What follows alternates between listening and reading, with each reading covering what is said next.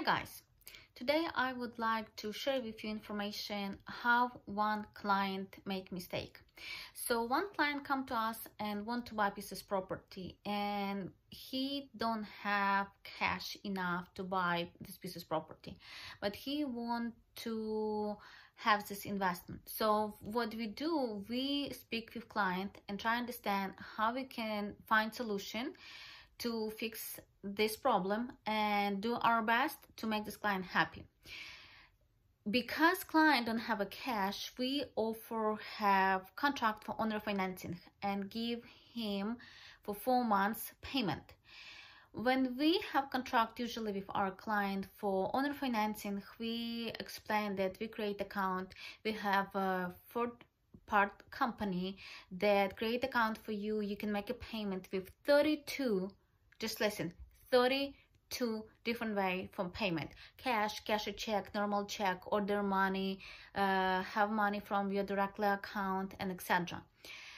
But this client tried to save penny and was really hurt because if you don't have enough money and they won't go and work with bank number one bank don't give you credit on the property on the land if you not prove that you improve this property, that you will have a mobile home, that you will go and uh, try to build house. And sometimes you have a zoning or specific um, rule on a property or from homeowner association that your house must be uh, two and a half thousand square feet your land must be correct size you cannot have um, I don't know, septic tank and blah, blah, blah. So when you went for the bank, remember guys, that if bank try to search your credit score and if you have not enough money and this client don't have enough money, they was rejected. But when you rejected, I think I told you guys already on my previous video that you go and drop your credit score tremendously.